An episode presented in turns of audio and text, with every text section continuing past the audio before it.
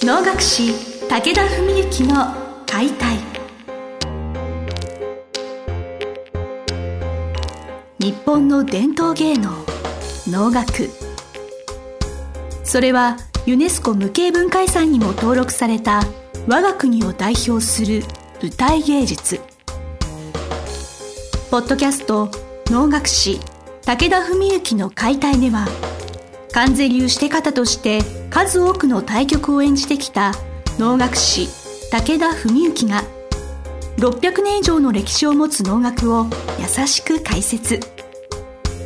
能楽師として自らの経験とその思いを語ります。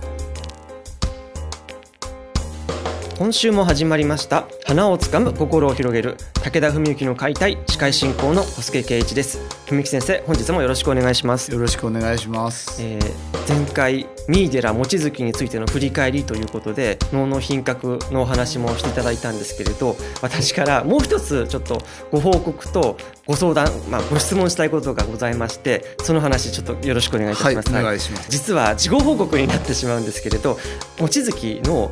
望月が開園する前に休憩時間があったと思うんですね。その時にちょっとその売店あると思うんです。その銀座6の関西能楽堂の入り口あたりに売店がありまして、そこでなんかいろいろ書籍コーナーとかあるんですね、ええ。はい、あると思うんですけどそちらで望月の歌い本をちょっと購入してみましてあーはいはい。あのちょっと初めてなんですけれど舞台を見ながら時々下を見て歌い本で今どのあたりの進行なのかを確認しながらちょっと拝見してみました。逆にそれ驚きなんですけど初めてなんですね。そういうことが。どっかでそれをしてはいけないのではないかってなんかちょっと相談したものがあったんですけど、はい、ええっていうことと合わせてミーデラはインターネットで現代語訳っていうのがそのミーデラの現代語訳というのがありましたので、ええ。そちらプリントアウトして予習してから行ってみました。そちらは現代語訳読んでるので何のお話かわかるんですけれど、まあ、現在進行している舞台がどの場面なのかがちょっと多少追いつかなくはなったりはするんですけど、っていう代わりに舞台には集中できたんです、はいただその展開を完全には追いつけられなか追いかけられなかったっていう、まあ、この2つの鑑賞の仕方について、うん。先生からもしかしたらお叱り受けるかもなんですけれどちょっと。いやいやいや。で逆に望月はどうでした？歌い本見ながらっていうんで、はい。結構やっぱり楽しめましたか？もうすごい楽しめたんですよ。ああの普段のお稽古で女の開きは高いところから男の開きはあー。2文字目からってそれ私おしご指導を受けてるじゃないですか、それ見ながら本当に 2, 文字目から開きで上がってるなとあかそんなことも気になって初めてその歌い本見ながらだとか、はい。分かるんですね。次に何が出てくるっていうのが分かるので注意して聞けたんです、そういうのも楽しかった。あのそういう面ではねあのこちらのお収録でもお世話になってるキュアエンタープライズのね、はい。松本社長さんなんかはおのんつき必ず歌い本買ってあ歌い習ってられないのに歌い本買ってやっぱり台本を追っかけながらね、見てますっておっしゃってられますから全然邪道でも何でもないですよそりゃ。なるほど、はい、ただだから我々能楽師がねみんな多くの人が思うのはもちろんその本を追うよりは舞台を見ててほしいんですよね。ただかといって何を歌うか何をやるか知らなくて見てるとなかなかしんどいものがありますよやっぱり脳は。なぜかって言ったら普通の例えばじゃあ演劇やお芝居と違ってそのなんていうか舞台の転換とか次何が起こるかっていうそういうことを展開を楽しむ芸能ではないんですよね。本質的には多分。別にマジックショーとかと違うんで次の瞬間何が起こるんだろうってワクワクドキドキしてあこんな風になるのかってまあたまにはありますけどそういうことも。基本的にはみんな知ってて見てるわけですよね。基本的には。だから得てして能楽っていうのはその楽屋うちの評価ばっかりみんな気にするってあの一頃よく言われてましたけどもどうしたってそれは能楽師がおののこと一番よく知ってるから一番見る目があるわけですよね。だからみんな客席より楽屋の見る目気にするなんてよく言う方が多いわけですけどでもそうじゃなくってもうちょっとこう点を変えて言うとね私なんかからすりゃおのせっかく能楽堂に見に来てくださってるんだったらその方その方のレベルや知識なりに一番楽しめる方法を取ってもらいたいわけですよ。でそうじゃなきゃ音声ガイドのサービスなんて全くいらないしね解説だっていらないわけじゃないですか。だから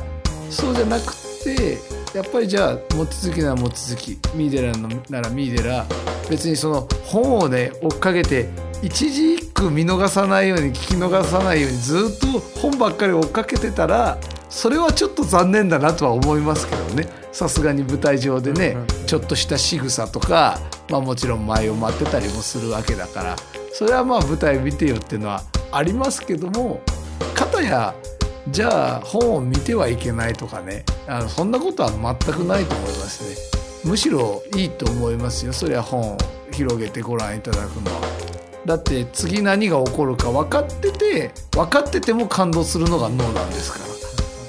むしろ分かったことでの感動がすごくはい。気づきとして発見としてあったんですね、ええ。次この場面であここで母親は気づくんだとかそのあれですよね。その小沢行部が気づくんだっていうそのその瞬間を来るぞって分かってて見てるのはうん。すごく新鮮で、はい。その感動はありました。ねさらに言うと望月っていうのは、まあ、ちょっとこれお能や歌いをご存じない方には非常に専門的な話になっちゃうんですけど言葉の歌いが多いんですよねはい。望月は。節がついてる歌いが極端に少ないんですよ。で言葉要するに開きがあるねこれはなんとかかんとかのなんとかにて候ってやつですよ、ね、メロディーがついてるとこれはなんとかかんとかとか言って節がつくわけですよね、だからそうすると聞き取りづらくなるし読み込みづらくなる。言葉の歌いっていうのはどっちかっていうと抽象的なことより具体的にダイレクトなこう意味を言ってる場合が多いから。だから本としてもし一冊の本を読んだならミーデラより望月の方が格段に分かりやすいわけですよ。だからそこも一つの助けになったんじゃないかなっていうのはありますね。だ逆のことをした時にどうだったかっていうのはちょっともしかしたら分かんないかもしれない。そのミーデラでそれをやっていたらということですよね、要するにミデラっていうのはそういうちょっと詩的だったり、そういう、まあ、若干こうポエムの世界みたいのもあるわけなのでそれもし詩章全部分かって展開として見てあなんでここでこんな話が出てきてんだろうなみたいに逆に疑問に思うってことも出てくるかもしれないけど望月っていうのはそういう面では、まあ、全く無駄な会話とかがないので。あのまあ、無駄って言っちゃいけないですけどねあのはい全くそういう理屈に合わないようなあの問答はないのでだから余計に分かりやすいし感じやすいっていうことはあると思いますよね。なるほど。ということとまたちょっと違うお話になってしまうかもなんですけどすごい気づきがありまして、ええ。あの望月の歌い棒を見ながら舞台鑑賞してますと基本的にそのしての皆様とか脇の皆様方皆様方じゃないですけどその歌い本通りに歌われるじゃないですか、はい。狂言の方は、あはい。この本の通りではないんだなってことに気づいて、えーっとですねそれはまず狂言もそうですし湧き方もこの間はたまたま望月は福尾重十郎さんという福尾流という流儀のお家元だったんですね。で福尾流というのは関西流の歌い本とほぼ同じ言葉なんです。文言が一緒なんですけど宝生流という流儀の湧き方下掛宝生流、まあ、宝生金屋さんとか森常義さんに代表されるようにそういう宝生流の湧き方にお相手いただくことも多々あるんですね僕たちは。そうすると全然違うこと言ってますよ。結構。結構文句違います。あの曲にもよりますけど。だから狂言もまさにそうですね。はい。っていうのは多分おそらく私も多分1年以上なんかそなんだかんだ先生のおそばでいろいろ舞台見てますけど気づけなかったなとあ。それは歌い本を見てよかったなって結構だから変な話宝生さんでの脇でご鑑賞いただいた時にあんまりこうよくご存じなくてたまたまその関西流や福王流の脇で何度かご覧になった方が宝生さんの脇の時に、まあ、たまたまそういう文言が結構違うような演目にあたるとあの人全然間違えてましたとかいう いうふうにいやそうじゃないんです。それはそういう流儀なんです歌い方もちょっと歌いようも違うんでね。なるほど。だから例えば開きの歌い方もだから例えば「なんとか似てそうろ」ってまあ我々だったら関西だったら福岡だったら「なんとか似てそうろ」ってこういうインテイントネーションですけども北条さんだったら「なんとか似てそうろ」っていうわけですよね。全然違いますね、はい、でそれだけでも聞こえ方違ってくるししかも文言が違えばね全然違うって思う人もいるかもしれない。その関税流で習っていると関税流のテキストのみが唯一無二の絶対的なテキストのように考えがちですけれど、まあ、そうではないそうそうですね。はいはい。あの指定方のやっぱ能楽師の方あの先生はそういう例えば宝生流のあの湧き方の先生の文句が違う中で戸惑いとか修正とか必要なんですか？本当にだから全然違う文句だったりするとやっぱりびっくりする時とかあるわけなんですよね。ですから必ずその事前に慣れない曲だったら楽屋でちょっとお言葉よろしいですかって言って合わせるんですよね。だから例えば「陽気比」っていう曲があるんですけど、来年僕本の会でやるんですけども「立ち入れたもう音姿」っていう脇の言葉があるんですよ。それ関税流の本だとそうなんですね。立ち入れたもう音姿なんですけど宝生流だと音姿を見ればって言うんですよ。見ればがあるんですよね。だから思わず歌い出しそうになったら、ね、音姿で終わんなくて音姿を見ればって言われたみたいなね、そういうことってあるんで、だから必ず慣れない曲だったら事前にちゃんと言葉を聞いておくっていうのはあります。なんか今お話聞きながらプロの能楽師はこれだけ膨大な曲のすごい細かいところまで全部暗記してないと対応できないんじゃないかっていうすごい恐ろしいことを。まああのうちの親父はよく言いますけど能楽師は利口じゃなくてもできるけどバカは絶対できないっていうよく言ってますよね。あすごい。はい、だから普通の波の頭脳は持ってないと絶対できないとはよく言ってますけどね。まあその一般人の言うところの波ではないような気はするんですけど、まあすすごい記憶力だと思います。はい。なるほど、はい、あのちょっと私からちょっと今回望月についてのええ。その歌い本を見ながらの鑑賞はい。かがなものかということでちょっとお許しをいただけて、はい。まあむしろぜひ最初の頃はそんなねあの鑑賞もしても良いのではという。まあ、あの最後にそう付け加えておくなら、はぜひ事前にねご購入なさって、まあ、もちろん100番集でもいいですし23回ねこう文章として読んできておいていただくと、なおいいんですよね。なるほど。その日に買ってその場で見ながらだと、まあ、一応追っかけられればするけどどうしてもやっぱ本の方にあ意識が強くなると思うんで。23度こう通して読んどいてもらってかつ広げながらにするとずっと追っかけなくてもいられると思うし逆にこの文言の時は舞台見ようって逆にチェック先にしとけるじゃないですか。あこのセリフの時にどんなことするのかなとかねそういう風にして見てもらう方がなおよしですよね。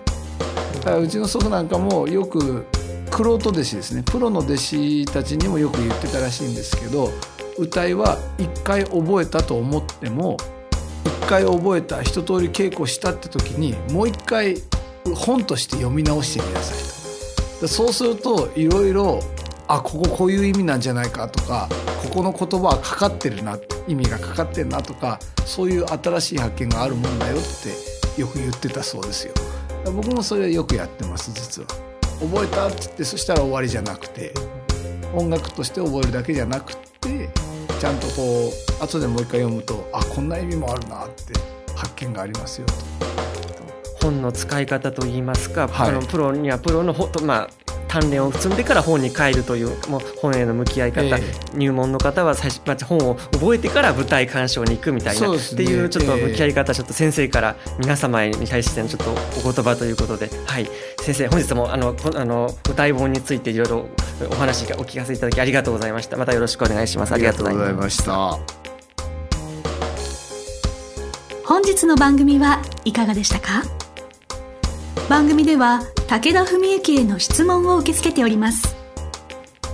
ウェブ検索で武田文幸と入力し検索結果に出てくるオフィシャルウェブサイトにアクセス。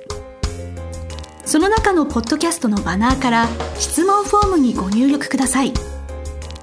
ぜひ遊びに来てくださいね。